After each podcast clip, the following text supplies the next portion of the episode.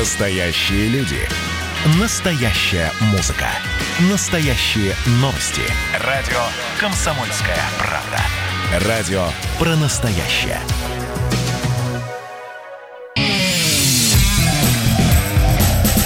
Отдельная тема. С Олегом Кашиным. Всем привет, я Олег Кашин, в московской студии Эдвард Чесноков. Эдвард, здравствуйте. Мы договаривались про Белоруссию поговорить и поговорим. Просто первая британская новость. Можно? Вы же слышали, да, про Лебедева-младшего? Говорите, говорите, Олег Владимирович. Здравствуйте, Здравствуйте, во-первых. Да. Да, просто он получит перство, сын нашего олигарха Лебедева, и станет членом Верхней палаты британского парламента. Борис Джонсон представил список тридцати шести человек, которые получат перство по решению королевы Елизаветы. И там есть брат премьера Джо Джонсон, еще какие-то люди. Но и наш Евгений Лебедев, пэр, британский парламентарий. То есть тут удивительная история на фоне, ну, собственно, не сказать шпиономании, но, по крайней мере, обострения уже довольно долгого российско-британских отношений. Русский человек делается британским парламентарием. Как вам, а? Слушайте, мне это напоминает всю гол... теорию криптоколонии Голковского. Конечно, Я думаю, конечно, что конечно. на самом деле центр метрополии переместился в Москву.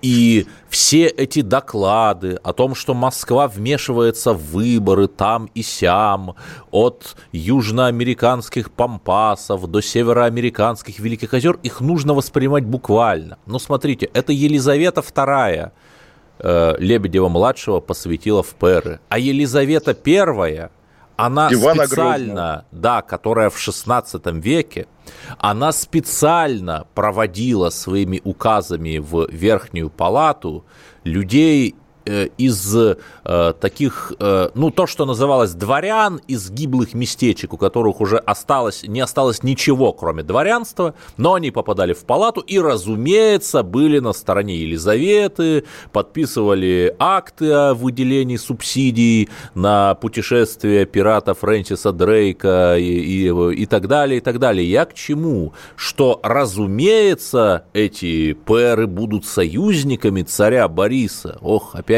какая перекличка-то с Россией. Ну, вот вы знаете, Эдвард, да, допустим, представим, что на самом деле все поменялось, и теперь Россия управляет миром, да, вплоть до пампасов, и только один непокоренный островок есть, собственно, между Россией и Польшей. Республика Беларусь. Несгибаемая, непотопляемая, неубиваемая. Хотя, как сказать, закрытие границы ведь, по сути, произошло, по крайней мере, ужесточили режим досмотра, образовываются многокилометровые пробки, и понятно, как бы, что э, я наблюдал как житель эксклава не раз, когда во время обострения отношений... Это вы можно про Калининградскую сказать, область. Да, у нас слева Польша, справа Литва, и когда какие-то проблемы, можно что-то подкрутить на границе, что в итоге, да, образуются пробки, народ беснуется. И вот теперь выборы президента Белоруссии пройдут еще под аккомпанемент мата, звучащего в этих пробках. Правда, вопрос, в чей адрес будет мат, в адрес Путина или в адрес Лукашенко? А при этом, смотрите, ведь э, ничего же не изменилось. По-прежнему тот же самый Лукашенко уже четверть века возглавляет Белоруссию. И до чего же ему надо было довести страну, чтобы тридцатисемилетняя женщина, у которой в графе «профессия» написана «жена блогера», которая изрекает совершеннейший набор банальностей, собирала семидесятитысячные митинги на площади Бангалор? На площади Бангалор тоже вот к вопросу о криптоколонии. От какова вероятность, что в городе Минске будет площадь, названная в честь индийского города? Мы не понимаем совершенно пространство, в котором живем. Интересно про эту женщину в том смысле, что, ну, допустим, да, представим себе, что она победила. И более того, это легко уже можно представить. Допустим, ее избирают, она обещает просидеть в президентском кресле там сколько-то месяцев. С, с единственной целью, да, устроить честные выборы, на которых не будет, очевидно, Лукашенко, и будут те люди, Нет, которых он сначала не пустил. Выпустить политических заключенных, да, да, да, потом да, да. экономических собой, заключенных, да. потом, очевидно, экономические выпущенные заключенные профинансируют политических выпущенных заключенных, и будут выборы. Да, ну, в общем, смотрите, на самом деле, вот я думаю, да, что вот эта женщина сейчас искренне верит, да, что когда ей достанется власть, а еще раз подчеркну, вероятность уже не нулевая, она проявит благородство, обеспечит демократический транзит и все такое. Вот давайте прямо заключим пари, хотя я думаю, что вы со мной согласитесь. Я думаю, если она станет президентом, она им станет тоже лет на двадцать пять, потому что белорусская политическая культура пока не знает ничего другого. Хорошо, так вы за что? За то, что она не уйдет? Я думаю, что она не уйдет, да. Что ж, мой милостивый английский джентльмен, извольте, пари, а я за то, что она пари. Выполнит свое обещание и уйдет в течение полугода. На что мы спорим, милостивый государь? На бутылку британского вина. О, или вы знаете, я не пью и вам не советую, но советую вам, давайте поспорим на книгу издательства «Черная сотня», о чем мы поговорим в следующем блоке. Я обещаю, да, с вашим предисловием. Словом, я да. обещаю доставить ее вам нарочным в ваш город Лондон-Абад, если проиграю. Договорились, отлично, я буду счастлив, но мы про это поговорим в следующем да, блоке. Пока давайте Беларусь... послушаем Тихановскую, просто синхрон, что она говорила на том самом митинге на площади Бангалор в Минске. Нам сейчас поступает информация, что российские боевики из частных военных компаний бывали у нас часто, и что они использовали Беларусь как перевалочную базу. Я этого никогда не знала. Но с этим же надо разбираться. Если это так, то у меня вопрос, куда смотрели спецслужбы и почему они подняли эту тему прямо перед выборами? Вы знаете, я считаю, что с этими боевиками нужно разбираться отдельно, а выборы пускай проходят по закону. Никто не поверил, и никто не поверит, что этих боевиков нам прислали именно к выборам, чтобы они говорят о какой-то революции. Боже мой, люди, какая революция? Мы хотим честных выборов. Как при чем здесь революция? Зачем вы провоцируете свой народ? Ох, Эдвард, да, то есть я вначале подумал, что она сейчас скажет, как Лия Ахеджакова, где, наша, где же наша армия, почему она не защищает нас от этих российских частных военных компаний, но под конец уже зазвучали, как вот те девушки с Майдана украинского, которые хотели кружевное белье. В общем, какие узнаваемые штампы, типажи, даже если угодно. Я бы сказал. Да, слушайте, кошмар. Действительно, как будто бы вот из там сколько, шесть-семь миллиардов людей на Земле есть там действительно три типажа. Типаж держиморда, российский в погонах чаще всего, типаж девушка, которая хочет в Европу, и типаж колхозник, который, собственно, является альтернативой этой девушке. Причем, в общем, я понимаю, что Янукович был из городской местности, но на самом деле, по-моему, уже сегодня Арам Ашотович Габрелянов хорошо сказал, что батька может превратиться в бабку, но на самом деле, да, и Лукашенко превращается в Януковича позднейшего. Это прямо грустно-грустно, потому что я ж его любил, на самом деле, я его любил. Его это кого? Александр Лукашенко. А вот это Янукович, фантастика. Янукович, а почему русские националисты так обожали Лукашенко и даже считали, что вот мы сейчас с ним объединимся, построим там русское национальное государство? Что это за наваждение такое из мазурских болот? Ну, вы знаете, да, поскольку Мазурские болота, самсоновская буквально катастрофа, мы были молодые, и, что называется, генезис русской национальной мысли, он, в общем, заслуживает еще отдельного описания. В девяностые, на самом деле, кроме красно-коричневого и неосоветского опыта, ни у кого ничего не было, и вершиной, наверное, была вот эта идеология газеты «Завтра», что вернуть Красную империю. И тут и поэтому... вдруг пришел президент, молодой, не пьющий, против олигархов. Так, да? Это, это вы про наш девяносто девятый год уже, а, я так нет, понимаю. Нет, я про девяносто четвёртый в Беларуси. Понимаете? Я, я понимаю, я пытаюсь шутить, потому ага. что, да, когда, когда пришел наш молодой непьющий против олигархов, тот молодой непьющий против олигархов померк, как перед новой царицей парфироносная вдова. Угу. Но вот мы все перебрасываемся с вами прибаутками, а на самом деле наш выбор невелик. Наш выбор между Лукашенко, который проводит дерусификацию медленно и постепенно, и наш выбор между вот этим молодым поколением, Тихановской или кем-то еще, кто ее заменит, которая будет проводить дерусификацию и разрыв союзного государства быстро, ибо она прямым текстом в интервью, которое мы вчера обсуждали, сказала, что союзное государство не нужно.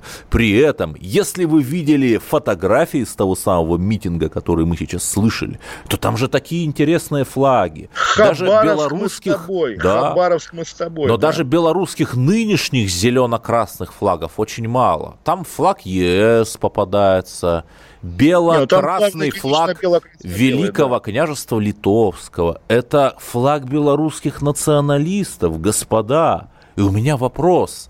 Но в Крыму был хотя бы Сергей Аксенов со своими э, пыльными и немножко такими красноватыми башмаками, который там что-то делал с партией «Русский блок». Хотя бы было на кого опираться. А здесь? Есть ли здесь кто-то, кто бы говорил, здесь в смысле в Беларуси, кто бы говорил хотя бы какие-то дежурные слова про то, что, ну, братские же народы с Россией, кроме Лукашенко. Эх, Эдвард, на самом деле я должен это сказать, я думаю, это будет уместнее. Да, есть выбор между двумя типами русофобов белорусских, и есть, конечно, третий вариант – положить какое-то количество русских жизней за то, чтобы русофобию там победить. Готовы ли вы к этому? Я, наверное, уже нет. Ну, я, не наверное... знаю, Крым ведь, в котором вы присутствовали в достопамятном две тысячи четырнадцатом году, присоединился бескровно. Но ведь Донбасс и кровно, и не присоединился. И я боюсь, что Могилевская и Витебская губерния так и останутся мечтой. Так именно потому так... и не присоединился, что официального ввода войск не было, а были какие-то их тамнеты, которые, по сути, что хотели, то и творили. А теперь их тамнетов тридцать три человека да. в пансионате «Белорусочка». Так, давайте возвращаться богатыря. После паузы. Да, пролетела, пролетела Нет, продолжим, первая часть продолжим. программы. Продолжим, да, продолжим. Отдельная тема с Олегом Кашиным. Без шанса, без варианта, без относительно к вам. Надо ли мои гавани жечь, на рубли поменяю билет. Случайно подари звезды мои пустые карманы. Комсомольская правда. Радио поколение Земфиры.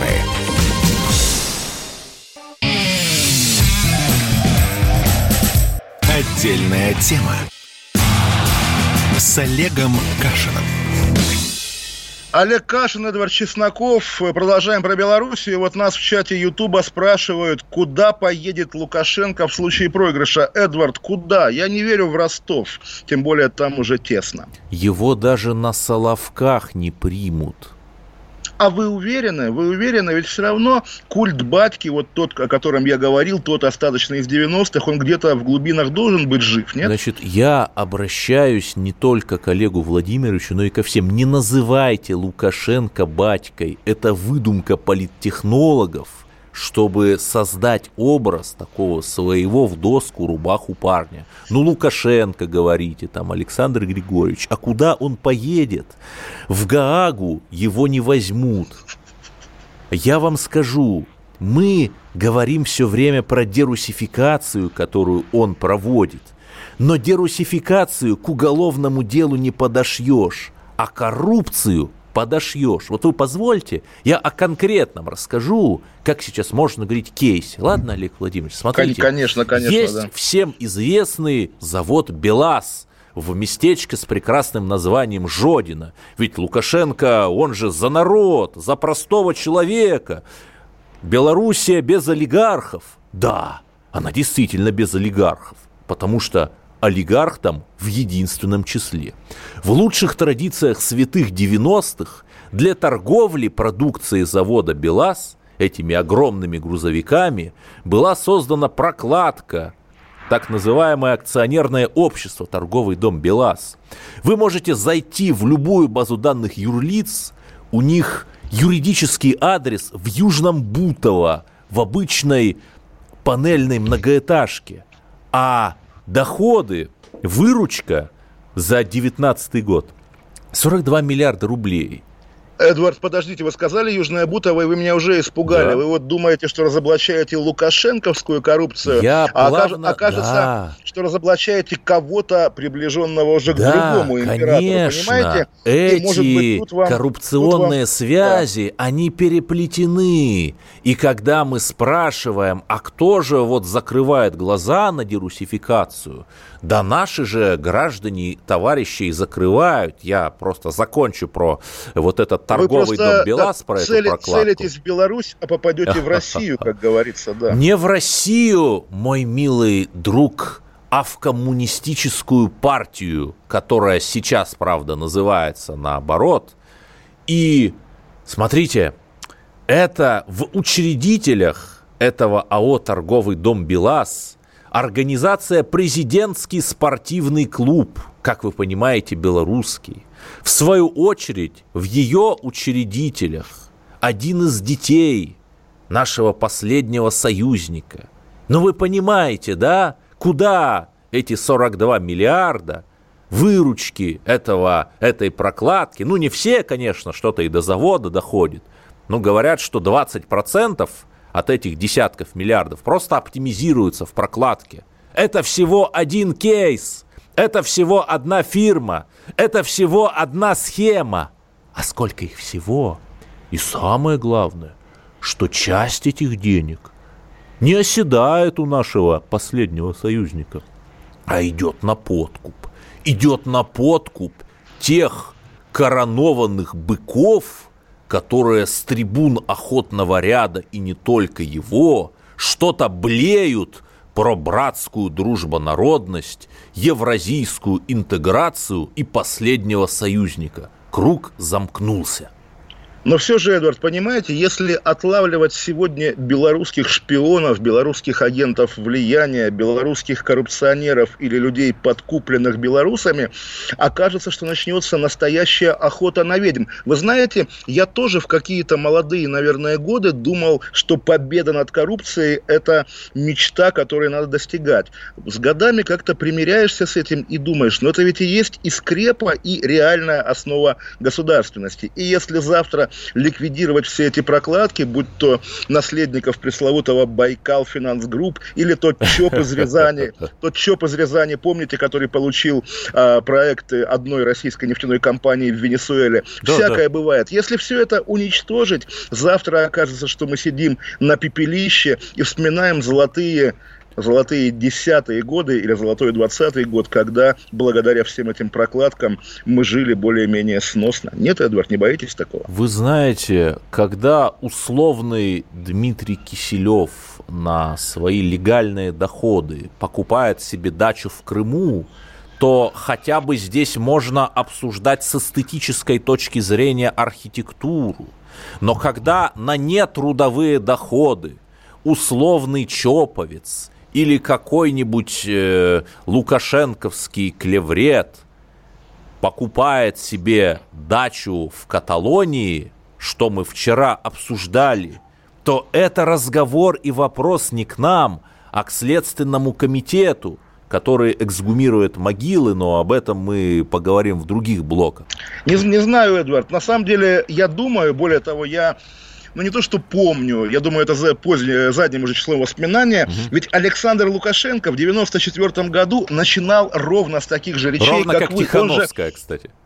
Ну, ровно как вы mm-hmm. все-таки, да, он, он как раз же возглавлял комиссию по борьбе с коррупцией того еще белорусского парламента под бело-красно-белым флагом. И да, я думаю, и давайте не будем отказывать людям в, каком-то, в каких-то добрых намерениях, я думаю, он в первые, там, не знаю, дни или хотя бы часы своего президентства реально надеялся избавить свою маленькую, гордую, синеокую республику от коррупции и казнократства и возродить там, по крайней мере, какой-то уголок честного Советского Союза, за каким он его себе представлял. В итоге, да, все закончилось офшорами, причем э, есть же еще ближневосточный пласт интересов его и его семьи, там наверняка туда белазы с деньгами уезжают, скажем так. Об этом тоже говорят многие в Республике Беларусь. Поэтому нет, на самом деле вот вся эта как сказать, желание что-то улучшить без четкой дорожной карты, оно действительно приводит к каким-то гад, гад, гадостям всегда. И давайте признаем, Эдвард, дорожной карты на белорусскую тему у Российской Федерации нет.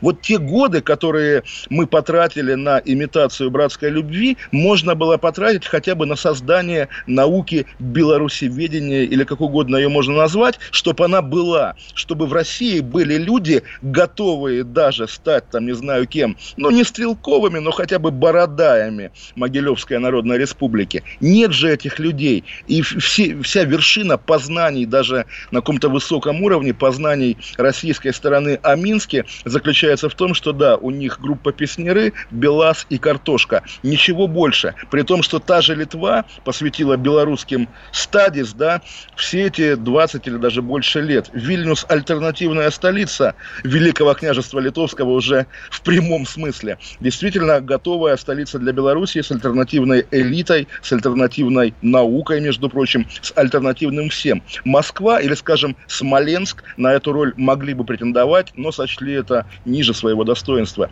Теперь, да, хватаются за голову, как же так? Там Лукашенко против Тихановской, а где наши? Нет наших и не было никогда наших. Если вы ждете от меня, что я вам что-то скажу, то мне вам нечего сказать. Я подписываюсь под каждым вашим словом. Но единственное, на что можно надеяться, что хотя бы в какой-то секретной папке по соседству с той, куда складываются социологические опросы эф эс о, лежит какой-то хитрый план. Потому что если хитрого плана нет, то нам, в принципе, останется только лечь, поднять лапки кверху и тихо-тихо выть на луну, как каким-нибудь белым офицером, отправляющимся в свой последний, ну, не самый последний, но безнадежный ледяной поход. Еще раз отмечу, что о белых офицерах, которые воспеты в некоторых книгах, да, мы поговорим, поговорим уже после новостей. А, о книгах сейчас спрошу. Я, может быть, пропустил, не очень все-таки слежу. А где Светлана Алексеевич? Почему ее голос не так слышен? Ведь действительно Белоруссия одна из, ну, немногих стран европейских, да, где есть полноценный, ныне живущий Нобелевский лауреат по литературе. И где, и что, почему ее нет на митингах Светланы Тихановской или есть? Нет, я ее не слышал, не слышал. Но смотрите же, как интересно. Мы слушали в предыдущем блоке фразы, вот эти вот монологи Светланы Тихановской, похожие на стихи поэта Семена Надсона, каждая, когда каждая фраза банальна, а все они вместе взятые составляют некий глубинный смысл. Но смотрите, как интересно.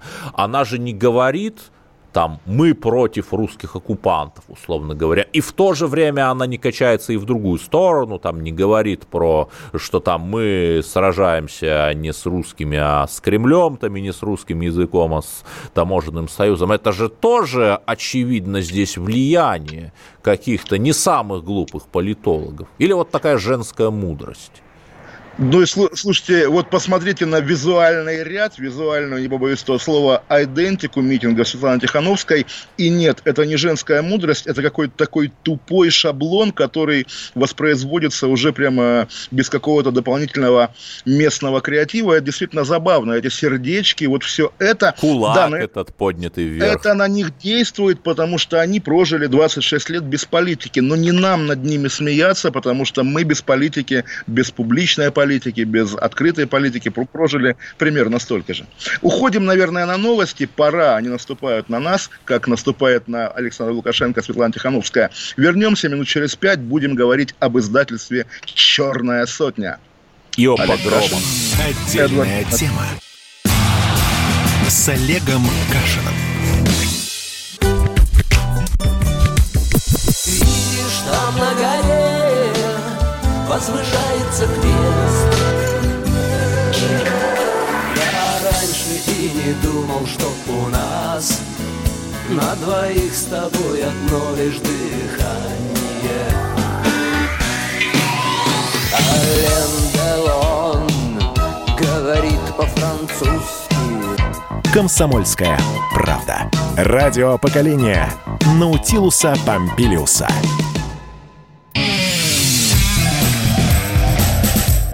Отдельная тема с с Олегом Кашиным. Еще раз всем привет, Олег Кашин, Эдвард Чесноков. Мы обещали говорить про погромы и «Черную сотню», но не пугайтесь, это название издательства. Ну, я не побоюсь этого слова, издательство моих друзей. И дисклеймер, мы не рекламируем, потому что неловко говорить всегда о какой-то коммерческой структуре. Потому что у них потому, нет что... вообще денег, чтобы нам заплатить хотя бы денег, копеечку. Да, это, это правда, и, естественно, я бесплатно для их книги «Зарубежная Россия» писал предисловие и, в общем, всячески их продвигаю, помогаю, но не об этом речь. Смешной скандал. И когда их спрашивают, почему вы называетесь «Черная сотня», да вот ровно поэтому, потому что каждое их движение в итоге оказывается поводом для политических всевозможных инвектив. Они, ну, вообще из, из Нижнего Новгорода, в Петербурге был их первый магазин, и депутат Вишневский, старый Листва, яблочник, по-моему, магазин. Э, Листва, да, естественно, старый яблочник боролся с ним, потому что вот фашисты-фашисты. Я в этом Теперь магазине, открываю... кстати, читал лекцию о журналистике. Но я тоже только в Праге у них был выезд, О-о. и, ну, как бы, там последний раз видели с Крыловым покойным. Собственно, они издают соответствующую литературу, не погромную, естественно, историческую, а, ну, не знаю, как и о Донбассе, между прочим, важные книги, мемуары Жучковского, известного всем, о славянской эпопее, тоже, ну, только их издание, и главное, наверное, жемчужина, уже двухтомник, русский комикс по сборнику да, комиксов. И э, как да, ветеран да, да, да. борьбы с международным масонством, Олег Владимирович, расскажите, что же произошло? Произошло, ну как, что когда в московскую либеральную прессу попала новость о том, что организация под названием «Черная сотня» открывает книжный магазин, началось. Николай Сванидзе в комментарии открытому, э, изданию «Открытые медиа» сказал, что это ребята вполне мракобесные, их степень радикальности определяется степенью дозволенности, определяемой властями. Это очень смешно, опять-таки, либо Сванидзе не в теме, либо он обманывает, потому что эти люди, ну не то что отколовшиеся, они были близки по поначалу, потом, как часто бывает, поссорились от «Спутника» и «Погрома». Называть «Спутник» и «Погром» такой, ну, жестко антипутинский, в общем, националистический проект, существовавший в начале десятых, называть его вот этим самым, то, что определяется степенью дозволенности, определяемой властями, ну, конечно, это прямая ложь. В общем, действительно, речь идет о молодой, умной, русской, настоящей интеллигенции, которая действительно совершает... Будители такие, как в Чехии были. Ледокольный пролив, понимаете, до сих пор тоже, давайте пожонглируем название, названиями. Таким да. знаковым флагманским книжным магазином в Москве был магазин «Фаланстер». Левый. Либеральный. Нас, на, нас, настолько левый, что после, допустим, ну, вот моей поездки в Крым и моих выступлений в поддержку э, «Русской весны», назовем это так, я, наверное, единственный человек, который за позицию гражданскую оказался забанен корпоративными аккаунтами магазина «Фаланстер» в социальных сетях. Естественно, с тех пор в него не ходил. По нынешним мне... временам вас бы в каком-нибудь харассменте обвинили или неуважению к афро-россиянам. Слава Богу, это было повезло, давно. Да. И мне, меня теперь Теперь начинает греть мысль, да, понятно, что после карантина, тем не менее, когда я окажусь в Москве, там снова будет книжный магазин, этом, в да. который можно мне пойти, да. Позвольте мне все-таки процитировать господина Сванидзе, ибо этот да, человек претендует на то, чтобы быть историком, выступать на федеральных каналах. Вот, судя по сайту, они полноценные наследники той «Черной сотни», которая участвовала в еврейских погромах сто лет назад, убивая женщин и детей. Ну, Николай Карлович, сто лет назад, это тысяча девятьсот двадцатый год, и еврейскими погромами там занимались петлюровцы, то есть украинские националисты, махновцы зеленые, то есть неорганизованные левые, Красная армия, то есть организованные левые, там вы, наверное, Бабеля не читали, и только где-то в последнем, в последнем ряду там какие-то наследники «Черной сотни», которые там примкнули к белыми. Но даже это не самое главное. Николай Карлович, вы говорите про страшную «Черную сотню», которая участвовал в еврейских погромах. Да, действительно, был страшный, вот без иронии, еврейский погром тысяча девятьсот третьего года. Мой старший товарищ Олег Владимирович в Кишиневе. Знаете ли вы, сколько человек, причем не только евреев, там люди разных национальностей были убиты, погибло в Кишиневском погроме девятьсот третьего года? Я могу предположить, что на порядке меньше, чем от рук пятьдесят. Тех людей. Вот-вот-вот, да, вот, пятьдесят человек. На порядке, на порядке меньше, этом, чем от рук тех людей, да, именами которых да, в России да, названы да. улицы и При площади, этом кровавый и... царский антисемитский режим восемьсот человек, участников погрома, арестовал. Из них триста получили разные довольно суровые наказания. Вот так царский режим, значит, душил, видимо, евреев, русских, там всех. Но и это еще не все, милый мой Олег Владимирович. Черная сотня, как институт, как организация, о которой говорит Сванидзе, была создана в девятьсот пятом девятьсот шестом году как ответ на русскую революцию. У меня вопрос к Николаю Карловичу. Как Черная сотня, созданная в девятьсот пятом девятьсот шестом году, могла участвовать в еврейском погроме в Кишиневе девятьсот третьего года, после которого заметных по масштабам еврейских погромов не было? Я То, тоже не давайте, оправдываю Эдвард... погромы. Но я Давайте считаю... проговорим. Да. Секунду, можно? Простите. «Черная сотня», как издательство, была да. создана в две тысячи четырнадцатом, допустим, ну, году. В тринадцатом имеет... году двумя студентами. Да. Да. да, двумя студентами. И увязывать все это, еще да. раз скажу, при непохороненном Ленине, при да. улицах Дзержинского и других палачей, ну, какое-то такое дешевое, пошлое кокетство, собственно, каким всегда был славен Николай Карлович да. Сванидзе. Давайте, давайте уже нахамим ему в конце при концов. Этом, да. При этом Николай Карлович искренне считает, что вот правые, а черносотенцы нынешние, это, безусловно, правые, они, видимо, как скинхеды какие-то дикие, бегают и бьют евреев. Ну, лет тридцать назад действительно, наверное, это было актуально. Но телеэксперт, историк Николай Карлович Сванидзе, видимо, не в курсе, что нынешние правые от Трампа до Орбана ориентируются на Израиль и считают его своим союзником. И правое правительство Биби, то есть Нетаньяху, они считают своим союзником в противостоянии с радикальным исламизмом. Сванидзе, видимо, не в курсе, что нынешние евреи в Европе поголовно голосуют за правые партии наподобие альтернативы для Германии. То есть человек в принципе не конька, понимает да. нынешней политической ситуации, нынешних особенностей различия между левыми и правыми, и учит нас жизни.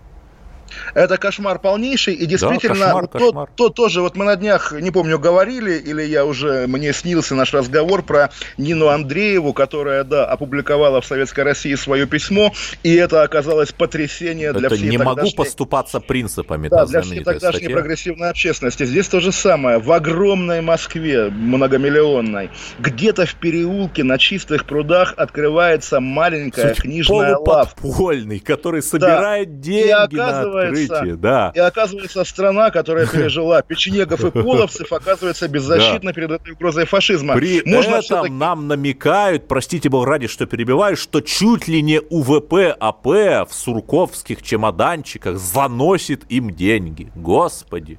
Да, потому что там интересная статья, показана их отчетность, да, на сайте «Открытые медиа». Там тридцать тысяч рублей. И они пишут, а магазин-то дороже, магазин-то дороже, интересно, кто им дал денег. Это, ну, выглядит, на самом деле, как попытка натравить налоговую на, действительно, людей, которые за последнюю копейку, я их, действительно, знаю лично. Просто тоже, раз уж мы начали рекламировать, да. давайте прорекламируем прямо. Вот я от них, от этого издательства узнал, что, оказывается, в межвоенном Белграде, еще даже не в Югославии, а в королевстве сербов, хорватов и словенцев, была школа русского, собственно, комикса, художник Кузнецов и другие да, люди, это тысяча девятьсот тридцать пятый которые... год.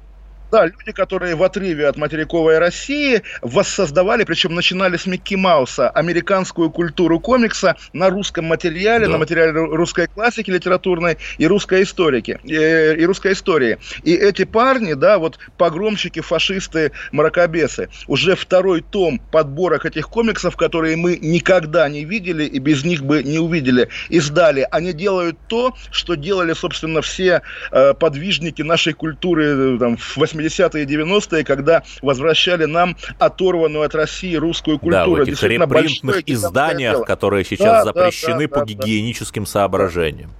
Абсолютно, что особенный абсолютно. Цинизм. Да, при этом, простите меня, в качестве страшной экстремистской литературы в этой самой статье «Открытых медиа», где цитируется Сванидзе, нам приводят, знаете что? Двухтомник царствования Николая второго, написанный историком да. Сергеем Ольденбургом. И в две тысячи семнадцатом году тиражом тысяча экземпляров переизданный «Черной сотней». Ну, какое же страшное преступление издать русского эмигрантского историка Сергея Ольденбурга с его академическими студиями. Где СК, прокуратура, отдел Э? Где они? Ну, все? Про СК мы поговорим в финальной поговорим, части поговорим. нашей программы. Да, мы знаем, где СК просто, и это тоже интересно. Ну, а та... А так-то, слушайте, понятно, что правых издательств, правых книжных лавок в России должно быть гораздо больше, чем одна в Москве и одна в Петербурге. Но, конечно, я думаю, я пессимист, что Николай Карлович и его единомышленники и, скажем так, классово близкие ему люди не позволят. И у меня мрачные предчувствия насчет того, что эта лавка черносотенцев проживет в Москве, ну, больше года. Ну, не знаю, я все-таки надеюсь, что э, срок ее нахождения в Москве будет больше, нежели срок нахождения Тихановской на посту президента Белоруссии. Ну, дай-то бог, в общем, всем удачи, особенно Николаю Карловичу Сванидзе, которого вы так действительно уличили в незнании истории абсолютно заслуженно, потому что слишком многие люди называют себя историками, не имея на то никаких оснований. Мы вернемся через пару минут, будем говорить о том, где сейчас Следственный комитет. Олег Кашин, Эдвард Чесноков, радио «Комсомольская правда». Отдельная тема с Олегом Кашиным. Настоящие люди. Настоящая музыка. Настоящие новости. Радио «Комсомольская правда». Радио про настоящее.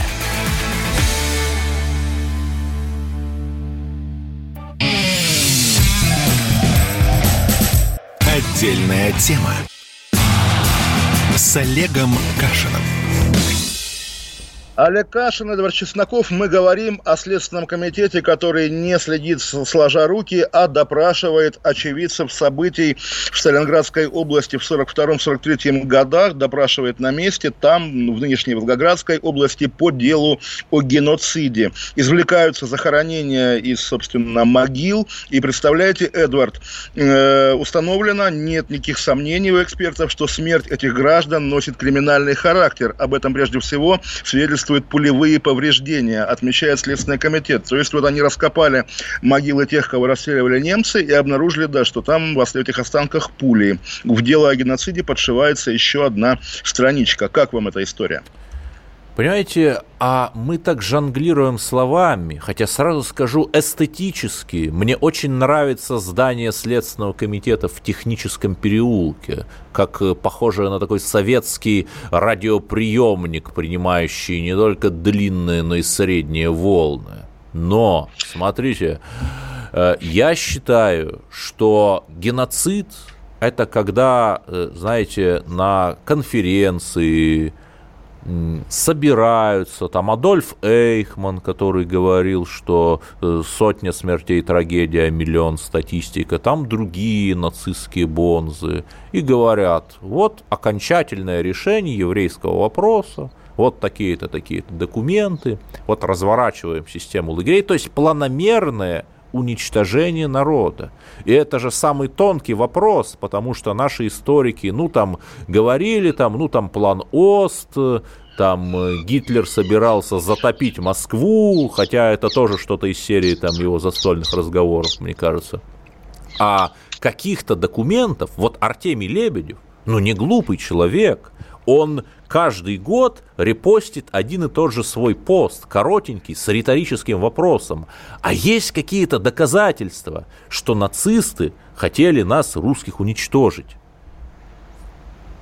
Да, про это доказательство мы постоянно спорим, но я с другой стороны хотел подойти, потому что все-таки Сталинград, Сталинградская битва, да, это такой важнейший символ нашей национальной, ну, нынешней, довольно куцей, да, она все-таки ограничена войной, но национальной консенсусной идеи. Да, подвиг, да, люди шли там сквозь пургу и огневой дождь, и можно было подумать, люди ли это, вот надпись на Мамаевом кургане, и вдруг приходит зачем-то Бастрыкин с лупой и говорит: не, ребята, это была не величайшая битва всех времен и народов, а это был геноцид. То есть, видимо, советские вооруженные силы, которые, как мы действительно понимаем, вели там беспримерную, беспримерную великую героическую борьбу, они, видимо, занимались, вели полицейскую операцию против каких-то негодяев-бандитов, которые занимались геноцидом в этом регионе. И в итоге Бастрыкин своей, как бы, ну не знаю, как это назвать, увлечением, что ли, архивным, или уж не знаю чем, попыткой вписать себя в историю Сталинградской битвы, в итоге рушит всю картину, всю систему ценностей, если угодно, историческую.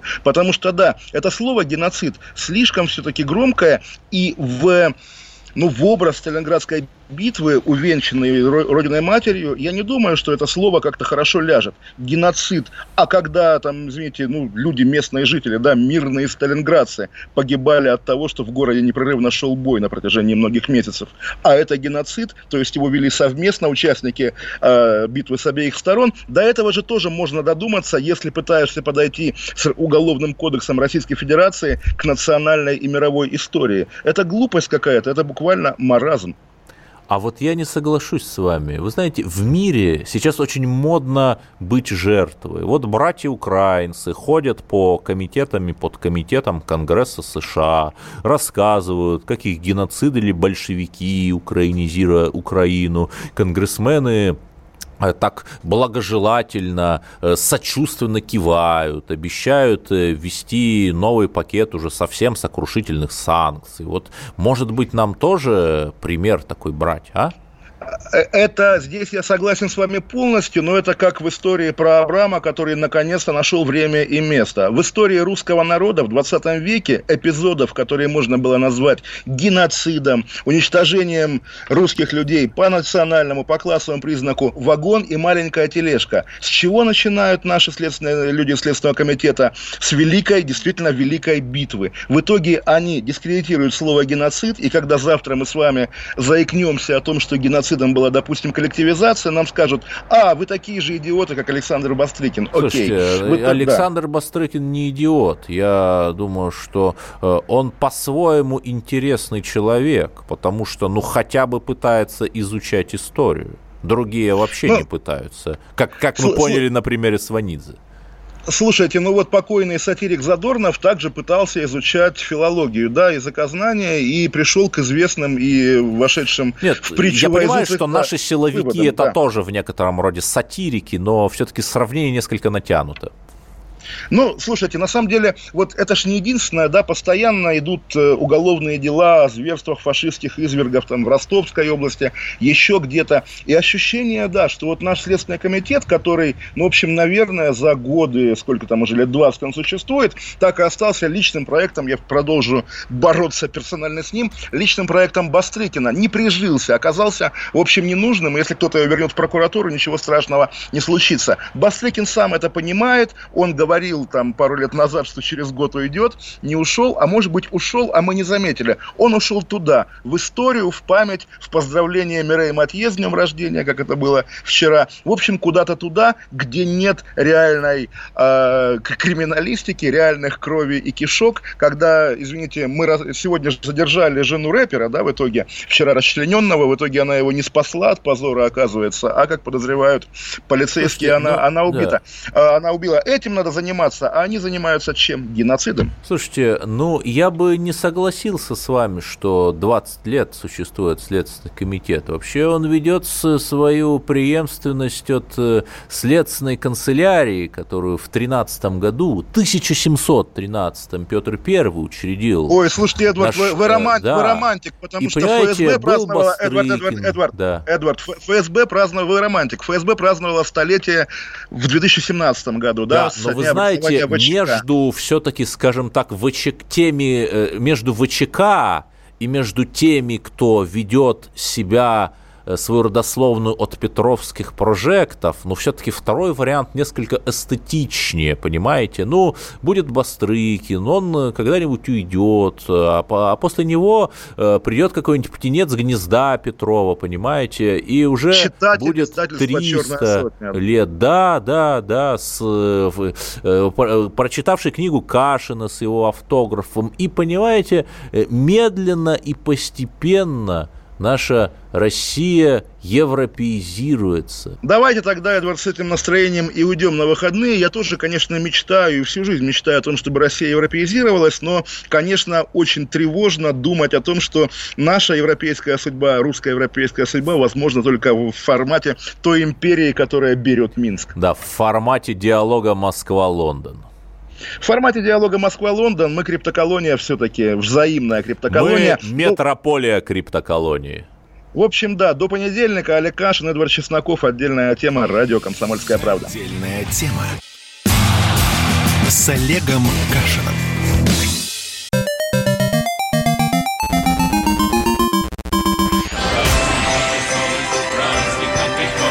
Видишь суслика? Нет. И я не вижу. А он есть. Нам есть что вспомнить. Рассказываем свои истории в программе «Дежавю». Я, Михаил Антонов, жду вас каждые выходные в одиннадцать часов вечера по Москве. I'll be back.